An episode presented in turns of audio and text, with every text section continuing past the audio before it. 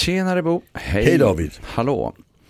Eh, jo, ibland så eh, kommer ju det här ämnet upp eh, när det gäller fasthållningar utav mm. barn eller elever i skolan eller inom LSS-verksamheter. Mm.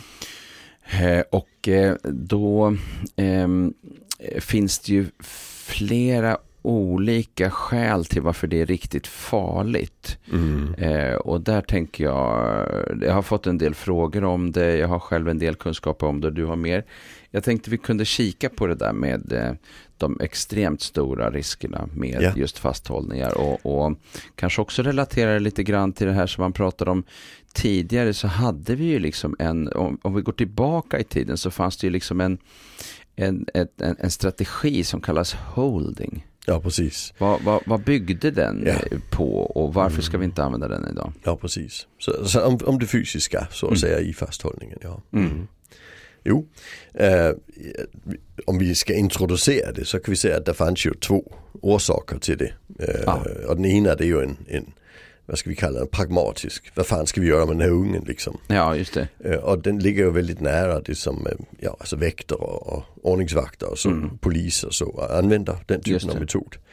Uh, och det kallar vi då control and restraint i, i forskningen det, och även i en del i marknadsföring. Mm. För det handlar ju om att i de flesta länder finns det ju företag som går runt och utbildar personal i hur de ska göra den typen av interventioner när ja, det är våldsamt. Det. Ja. det har vi inte haft så mycket av i Sverige som tur är. Och det är vi väldigt glada för. Mm. Eftersom det är så pass farligt som det ja. Mm. mm. Och den andra det är ju den här teoretiskt baserade holdingmetoden. Som bygger på en psykoanalytisk dynamisk eh, idé. Just det. Det kom en bok för 15 år sedan i Danmark. Eh, där holdingteoretiker, det är ju ändå bara 15 år sedan. Det är ju ändå väldigt ja, sent. Kortis, ja. Men där hade de ju lyft begreppet till att säga att det handlar om att Alltså om det är så att barnet förstår att du inte ger dig. Mm. Då förstår barnet att de kan lita på dig. Just det. Uh, och, sen ska, och där ska det ju avslutas med en bra ögonkontakt och så vidare. Mm. Uh, man det, håller tills uh, barnet ja, lugnat sig och smält och sen har man ögonkontakt och då är ja. man Och i den sams moderna där håller man ju inte ens fast. Mm, mm. Utan det handlar om att stå på sig och, ja. och se till att få en bra ögonkontakt tills barnet mm. liksom ger sig på den vänster. Uh, nu gillar inte jag begreppet att barnet ska ge sig för det blir ju lydnadsorienterat och det har vi ju snackat om i andra mm. avsnitt liksom. Ja. Men, men det är liksom idén i det liksom. Ja. Och det ska då bygga en tillit till den vuxna, det är tanken. Och i princip jobba mot, mot anknytning. Mm. Ja, så är det.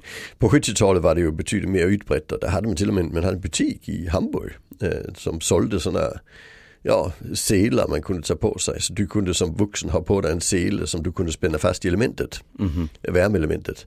Så du kunde sitta med ryggen mot värmeelementet och sen vara fastspänd med barnet.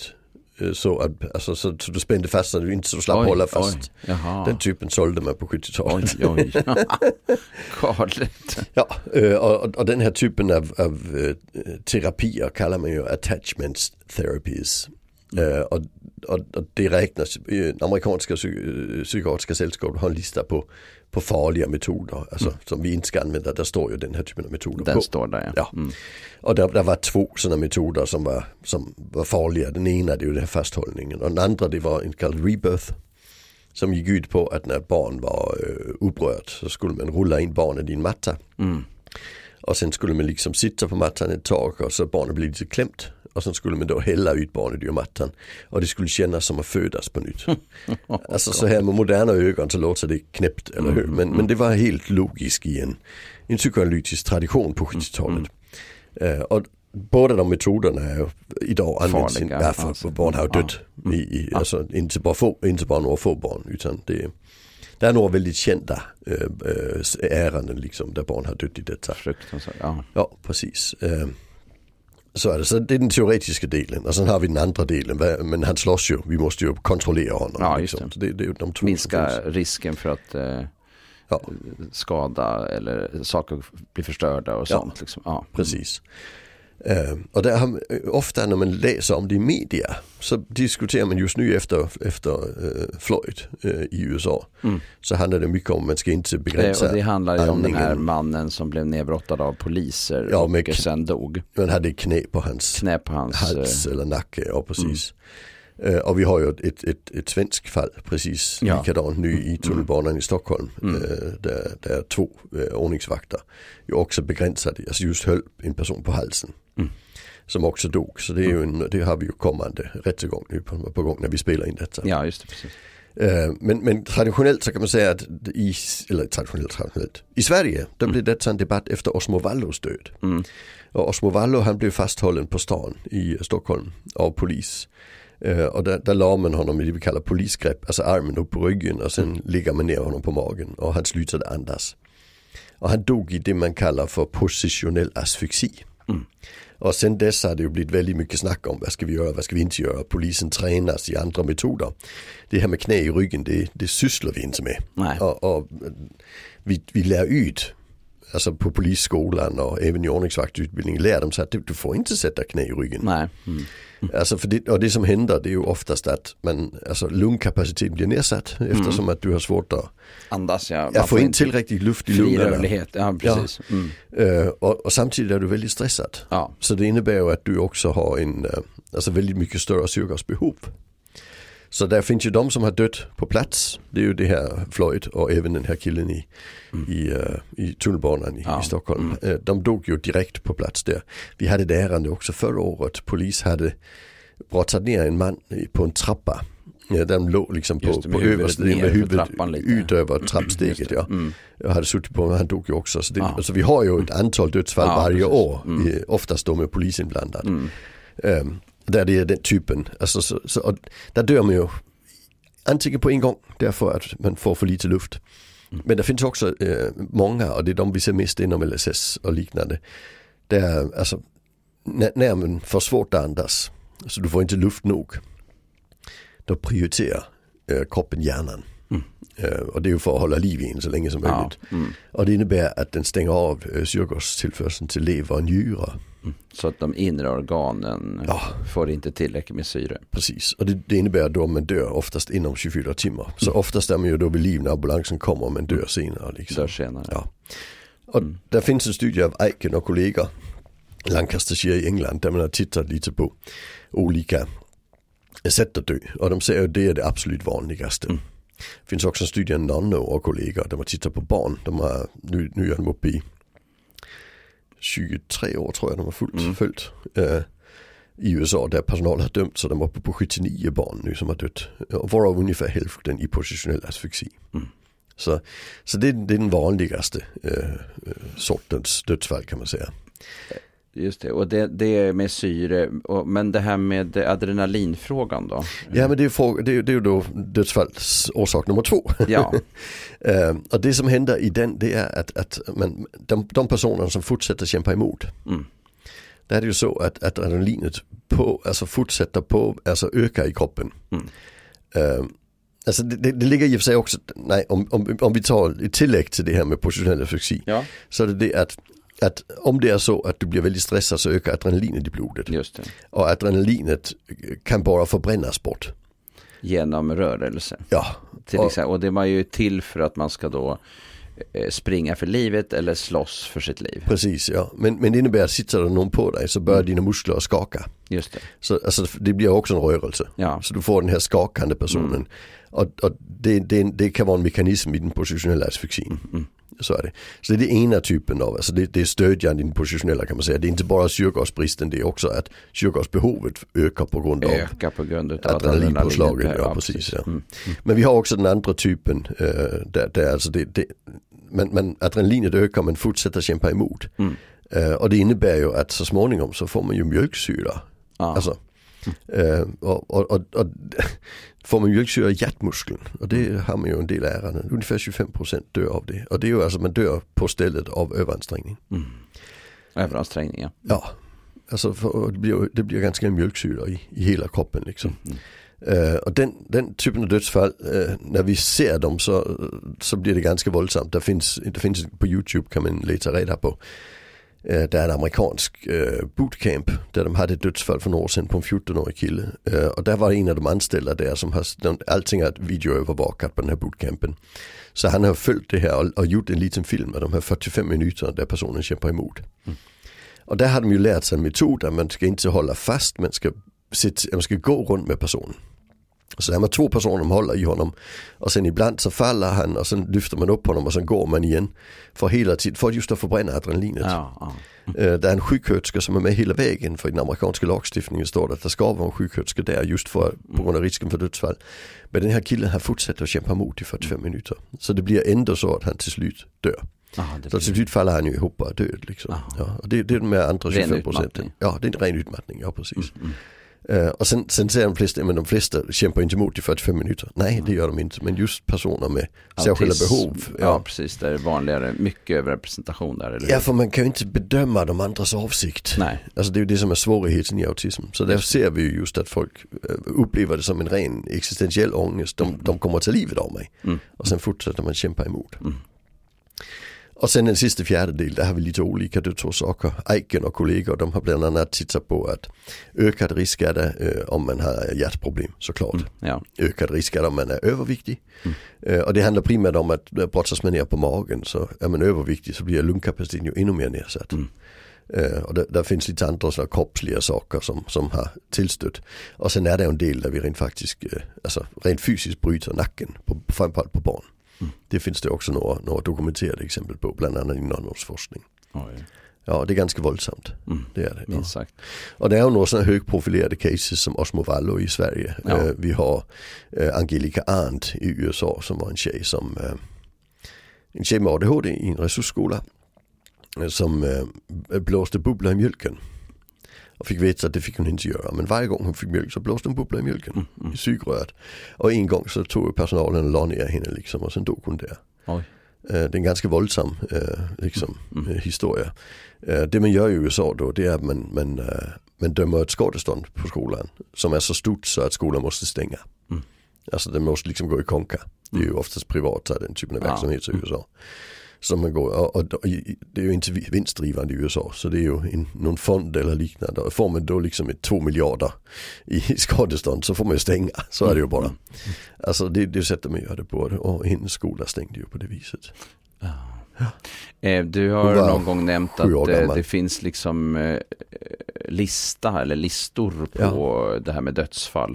Vi hade en lista på nätet med, med link, länkar till alla och den var uppe på över 2000 när den, när den stängdes ner. Jag vet inte varför den stängdes ner. Nej, nej. Alltså det, och det var med länkar till dokumentation i, i tidningar och så vidare. Mm. Så vi har ju vi har tusentals ärenden. Det som man sen när man tittar på eh, de här dödsfallen, till exempel Aiken eh, och kollegor, så ser man ju att 80% av de som, som dör har särskilda behov. Mm.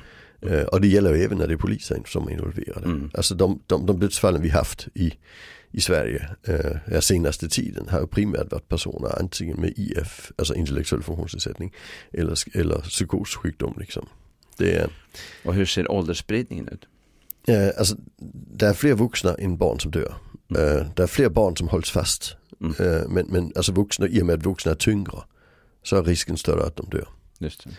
Alltså så vi, vi kan, det, det, det, är väldigt konstigt. Uh, om vi tittar på fasthållningar inom psykiatrin och bältningar och liknande så ser vi ju att, att uh, alltså 90% ungefär handlar om, om, om tjejer. Mm. Uh, konstigt nog. När vi mm, tittar mm, på SIS, där var en kartläggning Maria Andersson Fogel gjorde för ett par år sedan.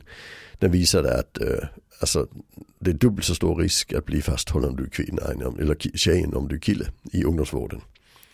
Uh, och vi har nästan inga i, i de äldre killarna och framförallt inte LSY där var det stort sett icke existerande. Nej. Alltså LSY det är de som är dömda. Ja. Utan det, de som blev fasthållna det var tjejer under 15 med autism ja. i största utsträckning. Uh, och där verkar det i alla fall som tur är att de, de dör inte lika ofta. Nej. Utan ju tyngre du är ju större risk är det för att du dör. Mm. Så det är ju primärt vuxna som, som dör. Men vi har ju ändå bara i USA 79 barndödsfall på, mm. på 23 år. Det är ganska mycket ändå. Väldigt. Det, det, det är ju tre per år liksom. Och det är ju i och för sig ett jätteland. Men, men det är ju ingenting de gör i USA vi inte gör i våra pedagogiska Nej. sammanhang. Alltså så är det. Så det, det, blir ju dödsfall. Ja. Mm. Och eh, lite kopplat till det här eh, så finns det ju då eh, utvecklandet av hanteringsmetoder kan man ju säga. Ja. Som inte handlar om att hålla fast utan att göra andra saker. Ja. Och att det då är mer funktionellt och eh, minskar risken enormt ja. för, för de här. Eh, fin- ja. I samband med att vi pratar om det, för du har ju varit mm. involverad i att ta in det i Sverige ja, och jobbat med det i England där det utvecklades. Ja. Så kanske vi ska säga några saker om alternativen. Vi ska kanske då säga att det finns ju metoder där, som också, där man faktiskt tränar huvudskollar fast. Mm. Och i Sverige den som är mest känd det är ju den som SIS har utvecklat som heter No Power No Lose. Just. Uh, och de har vad vi vet inga dödsfall. Men, mm. men det är ju ändå polisgrepp om, ja. och, och, det handlar om att flytta personen och även fixera personen. Mm. Eller ungdomen är det ju i det här fallet. Uh, den, den är ganska våldsam. Alltså jag skulle inte kategorisera den som en human metod. Nej. Alltså det, det, är liksom, det är grepp och armen upp på ryggen och, och så vidare. Mm. Och vi har dokumenterat eh, framförallt många tjejer som har bestående ledskador, alltså framförallt ja. i axlar och så vidare på grund av den här armen upp på ryggen situationen. Så, så det är inte ovanligt att tjejer som har varit precis har de här, den här typen av ledskador som då är resten av livet. Mm. Så den är, ju, den är ju skadlig på det viset Just också. Det. det. är inte bara risken för dödsfall som är där. Mm. Eh, vi har också metoder. Så när de säger no harm så stämmer inte det? Nej det stämmer inte. Nej, Nej det gör det inte. Mm. Uh, och, och no lose skulle ju betyda att man inte förlorar barn. Men, men det gör man ju den metoden. Men ja, den, är, den är gjord för att flytta barn in i en, i en inlåsning. Mm, alltså in all, alla förlorar och det finns risker. Ja precis. Så, så den, den upplever jag, den, den bör ju verkligen reformeras. Mm. Utifrån de här mer moderna metoderna har. Ja.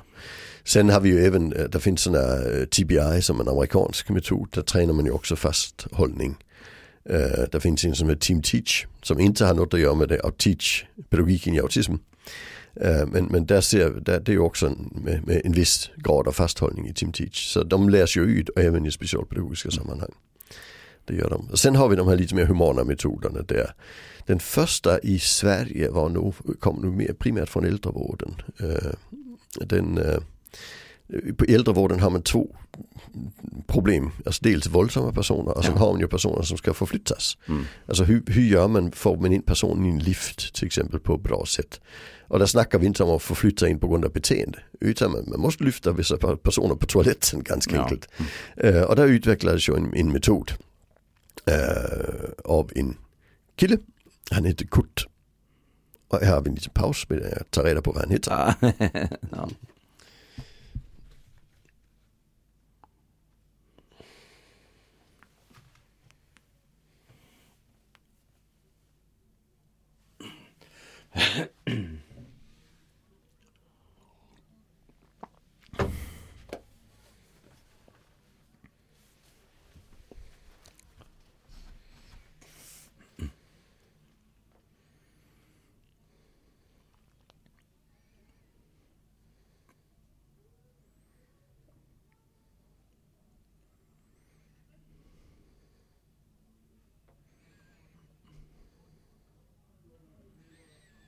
Ska vi se vad den heter.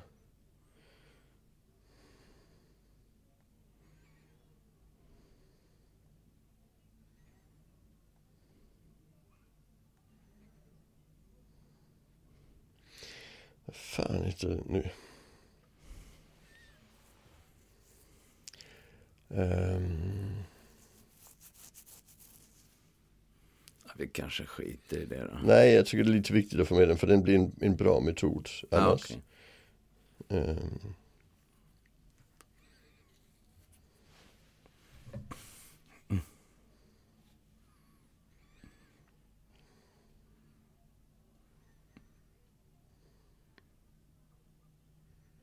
Dyrevall. Ja. Yes. Uh, metoden utvecklades av uh, Dyrevall heter han. Ah, okay. ja, och kallas, ja, jag tror han heter Kurt, ja. Och det kallas mm. Dyrevallsmetoden. Okay. Mm. Uh, och det handlar ju om att, alltså dels från början att förflytta uh, personer. Alltså, som, alltså, det gör man ju oftast idag med personens mm. vilja. Det gjorde man kanske inte när Dyrevall-metoden kom till för den är ju inte ny liksom. Men uh, de utvecklar också det som heter Dyrevall jiu-jitsu.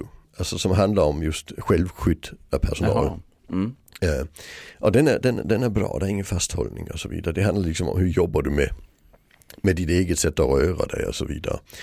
Primärt utveckla föräldravården men har också spridit sig i andra verksamheter, så en bra metod.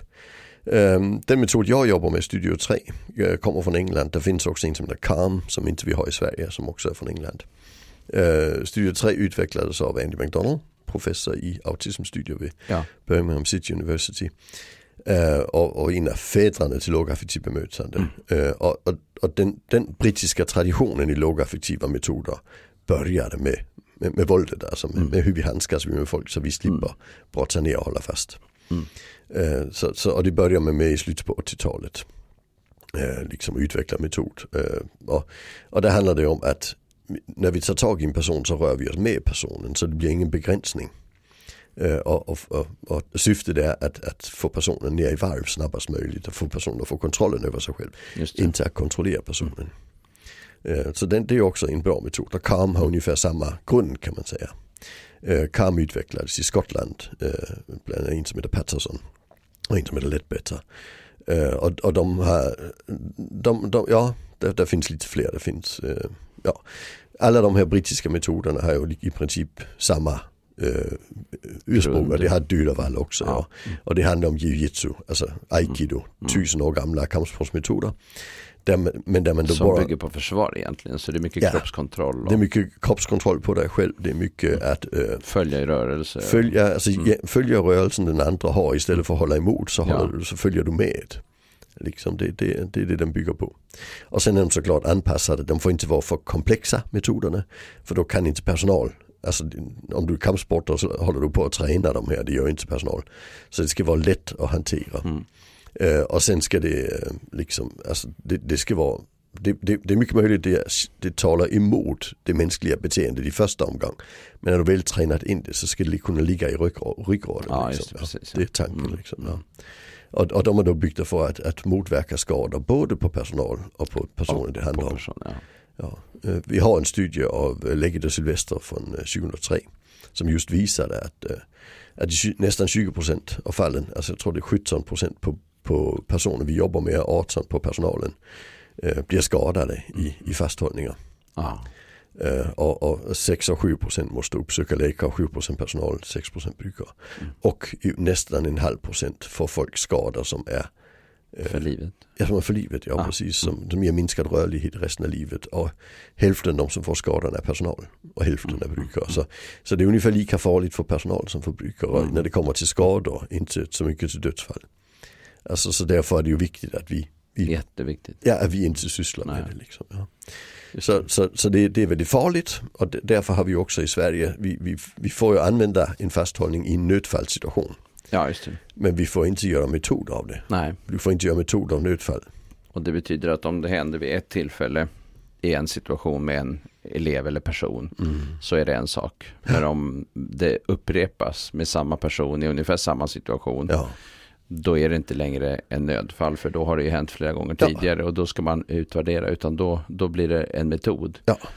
Varje gång som eleven beter sig så här när vi ska in eh, på idrotten eh, efter att ha bytt om kläder så, så eh, packar vi ihop armar och ben. Då är det en metod. Ja, vi har en, en, ett, en case i Sverige som en journalist som heter Johanna Sjövall vid, ja. vid Ekot gjorde en, en serie kring en, en kille som hon kallade Oscar. Mm. Och han gick på en skola i Täby. Och han blev utsatt för fasthållningar. Oftast just i gympa situationer. Alltså det blev för jobbigt för honom och sen agerade han ut och sen drog man ut honom och sen höll man fast honom. Och alla de här blev ju anmälda till Skolinspektionen mm. och Skolinspektionen tittade bara på dem en åt gången. Mm. Och sa, ja men det var en nödsituation och det var en nödsituation och det var en nödsituation. Och sen gjorde ju Johanna Sjövall den här eh, P, P3 Dokumentär tror jag det var eller vad det var. Eller var det Ekot. Eh, och, och, då ändrade eh, Skolinspektionen sitt sätt att tänka och började säga, nej men är det så att man har haft det i en situation och sen gör samma situation igen och sen måste man ha en fasthållning till. Sen gör man samma situation igen där, där, kan vi inte bara se på dem in, som enskilda Nej. händelser. Vi måste ganska enkelt se, se det som en, mm, ett, ett, system av händelser. Och där ändrade ju de sin, sitt sätt att, att, att göra tillsynen på. Och det var väldigt, väldigt viktigt. Väldigt viktigt. Och det är väl snart tio år sedan. Ja, ja just det. Och eh, vilket ju leder till, för jag ser ju att det är många förskolor och skolor till exempel som jag jobbat mest med, men också LSS och också när jag jobbat eh, med eh, till exempel hemlösa, att man inte alltid gör de där konsekvens eller vad ska man säga, man gör inte alltid de här analyserna utav Nej. de konsekvenserna som, som blir utifrån hur man själv har agerat. Eh, utan utan eh, eh man arbetar inte Nej. på det där systematiska sättet efteråt. Precis, ja. Och då implementerar man ju heller inte ett sånt arbetssätt eller synsätt som gör att det faktiskt går att eh, röra sig därifrån. Nej, och där har vi ju haft några ärenden i skolan. Vi hade den här Lidköpingsärendet Ja. eh, som Soffan. Ja, ja, soffan, killen i soffan och där, där blev ju, alltså, situationen var ju att där satt en kille i en soffa och en Mm. lärare bad honom resa sig. Mm. Och de andra som satt bredvid reste sig men det var en som vägrade. Och sen kommer det en annan lärare än den som han vägrar resa sig för in och bara dra upp honom. Och det är en lärare som är tränad i brottning så han tar ett nackgrepp. en nackgrepp beskrevs och, det och lyfter upp honom. Ja, och, och där i, sen, sen barn och elevombudet går då in och säger det här det var en kränkning och ber ett skadestånd och det vägrar skolan så det går ju i rätten. Och det är viktigt att säga att det som rätten tar ställning till i det ärendet det är ju om det var en kränkning. Mm. Och som är skadeståndspliktig. Mm. Eh, och det kommer de fram till att det är det inte eftersom att eh, killen hade vägrat resa sig och att läraren rent faktiskt var tränad i, i brottning Mm. så han hade ju en metod som var säker att använda. Eh, Så, så, så det blev ju så. Men där är ju väldigt många som trodde att rätten har sagt att det är okej att göra Ja. fasthållningar. Och, så, och det är ju inte det rätten sa. Det är inte, det de sa. Nej, utan de säger att det här var, var ingen kränkning. Nej, just det. Alltså det, det, de, de, tror alltså, de tittar inte på om det var misshandel eller vad det annars var. nej. För det blir ju ett civilt rättsfall. Mm, Det blir ju inte att staten, det är ju inte en brottslighet vi diskuterar. Vi Nej, diskuterar precis. enbart. Eh, alltså för kränkningar kan du ju utsättas för som är olagliga och kränkningar som är lagliga kan du också utsättas för. Just det. Och det är inte säkert att de alltid leder till ett skadestånd. Nej, nej. Alltså det, det, så vi får liksom inte blanda ihop korten här tycker jag.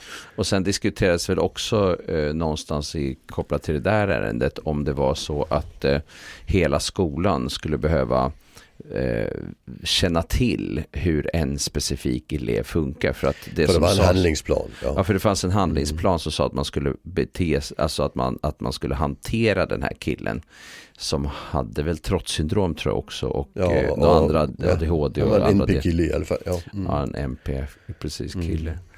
Eh, ska hela skolan behöva känna till hur man ska funka? Nej, det måste man inte göra. Men Mm. man måste ju å andra sidan då se till att man har personal som förstår Ja. sig på vad det handlar om för någonting. ja precis. Så, så, så, så det, det, är ju, det är en annan, en, en annan femma så att Ja, säga. verkligen. Och det, Precis. det som egentligen, alltså det, det man säger även i kränkningen där, det är att nödvärn och nödrätt får man ju använda. Mm. Så det är ingen konstighet. Så. Nej. Men, men där, något som jag har drivit och som även då Skolinspektionen gick in och drev, det är att om det är så att det blir en metod, så här gör vi alltid, då är det inte längre nöd. Nej, Alltså så, så varje gång vi gör en nöd, ett nödrättsingripande så måste vi ju och titta på hur, utvärdera det. hur kan vi göra så att inte det händer igen. Nej, precis. Ja, vi, vi kan inte vi kan inte fortsätta hålla på med samma Just det. nödrättssituation. Det är viktigt. Och där är jag faktiskt förvånad att ehm, det är så, så många som inte analyserar den här typen av händelser i tillräcklig utsträckning. För det stöter jag på att man inte gör det. Ehm, och då är det ju så att ehm, den här bokserien då, beteendeproblem i skolan, beteendeproblem Mm. i förskolan som du har skrivit tillsammans. Eh, och sen finns det ju för andra områden. Mm. I den så finns ju utvärderingsfrågor som kan vara viktiga att kika Ja. på för att just göra de här analyserna och fundera på skulle vi kunna gjort det här på ett bättre sätt? Ja precis. Mm. Man behöver ganska enkelt ett, ett verktyg och det har vi ju Ja, skrivit. man behöver ju det och det Ja. finns ju det Mm. där och, och Ja. det är ju intressant att eh, man fortfarande måste rekommendera det. Det borde vara självklarhet egentligen, men det är det ju inte. Nej, alltså jag tänker när polisen äh, gör sådana saker där det, där det någon får illa. ja, Då har de ju tydliga system för. de har ju det. Ja, alltså det, det behöver utvärderas och Ja. utredas. Om det var rätt eller fel. Alltså, det. och, och, Mm. och det, det intressanta är att polisen har ju befogenhet så de får Mm. faktiskt använda våld Mm. utan att skämmas. Nej, Men, men eh, de allra flesta fallen där personer har dött i polisens händer då åberopar man ju inte nödvärn. Mm, nej. Alltså för man, Ja. man, man vågar liksom inte eh, ta risken att utmana Mm. den här eh, alltså rätten att använda våld. Utan, men i nödvärn där är det liksom ingen, det är ingen fråga, det är klart vi får använda nödvärn. Ja, mm, Men, men det får inte bli en metod. nej. Det är liksom det där. Ja. Nej, det är viktigt. Och eh, då kan man säga att frågeställaren här hade ju det eh, uppe då att ehm, ehm, eh, det här att det finns en risk för att det är en metod. Ja. Alltså de här som jag har pratat med genom årens lopp. Mm. Eh, att, ehm, att om det här används ofta så blir det en metod. Och då är det också väldigt viktigt att veta om de här enorma riskerna som finns. Ja, det, det mm. tycker jag verkligen är ja. viktigt. Ja. Och, och, det jobbar man med inom polisen till exempel. Ja, men precis. Inom SIS har de inte varit så duktiga, ska vi säga så. Nej.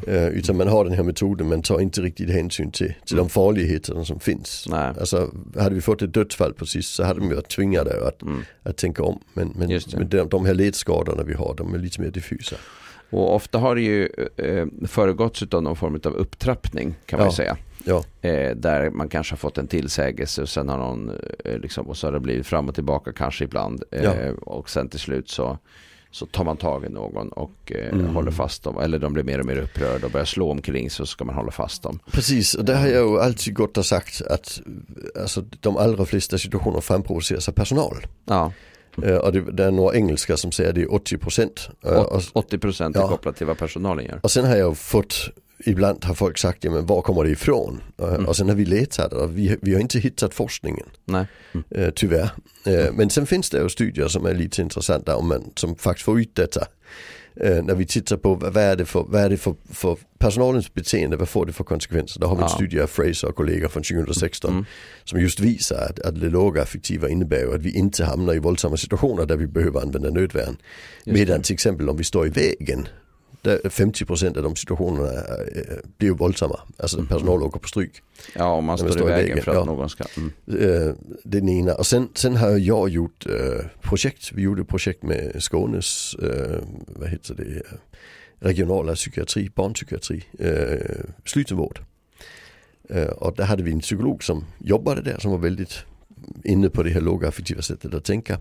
Så hon handledde ju eh, personalen som bestod av olika yrkesgrupper, skötare och lite varje, sjuksköterska.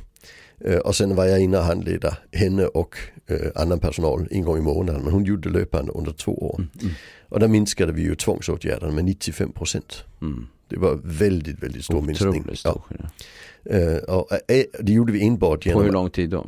Två år tog det. Mm. Ja. Men det gjorde vi enbart genom att personalen agerade annorlunda. Mm. Så kan vi minska tvångsåtgärder med 95% genom att personalen agerar annorlunda så måste vi ju ändå säga att tvångsåtgärderna till stor del beror på personalens sätt att agera. Det, det, är ju en jätteviktig ja. fråga. Mm. Ja.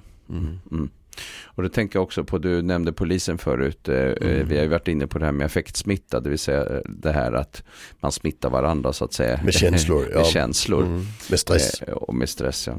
Och då eh, på, har jag förstått att polisen när de, om de ska dra igång en biljakt eller, eller, eller mm. jaga någon som kör väldigt fort eh, så måste de liksom ha koll på de här processerna. De kan inte göra mm. det hur mm. som helst.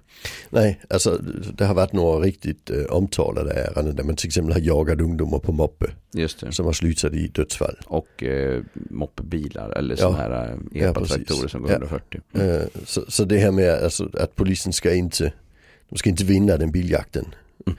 Och det ser vi också, händer det väldigt kraftiga saker, det är klart man kör efter men man ska inte ligga och pressa hastigheten det är bättre att man informerar någon längre fram som sen kan stoppa med spikmatta eller liknande liksom, för det, det blir säkrare. Det blir säkrare. Ja, det, det, är en del, men polisen har ju också uh, i polisens material som finns på deras intranät så där, där är en del kurser de måste gå igenom en gång om året och där är några kurser om lågaffektivt bemötande som sitter på några specifika uh, situationer, bland annat en, en situation med en dement person som uh, är inlåst i sitt garage Mm. Eh, som personalen då ska hantera. Ett, ett annat med en, en, en, person som har eh, med en autismdiagnos från ett gruppboende som är i en offentlig miljö. Liksom. Där de då har, eh, liksom, där, där tittar de på filmer och, och hur, hur, man kan klanta sig och hur man inte kan. Och de situationerna är, är situationer som händer i verkligheten där polis agerat på sätt som inte blev bra. Nej, som, som jag sen har varit med inne och, och göra de här filmerna kring. Ja men precis, just det. Nu fick vi lite intressant musik in här i studion fick lite utifrån. bakgrundsmusik här. Ja. Min studie ligger på gågatan i Malmö. Så Just det, precis. Ibland är det någon som kommer förbi med en bergspringare. Det var ja. nog det som hände nu. Då får vi lite bakgrundsmusik. Ja. Precis, precis. Ja, eh, viktigt ämne. Mm. Eh, så ehm, jag tror vi rundar av där. Ja, ja. jag tycker det. Tack det så jättemycket. Ha det gott. Hej hej.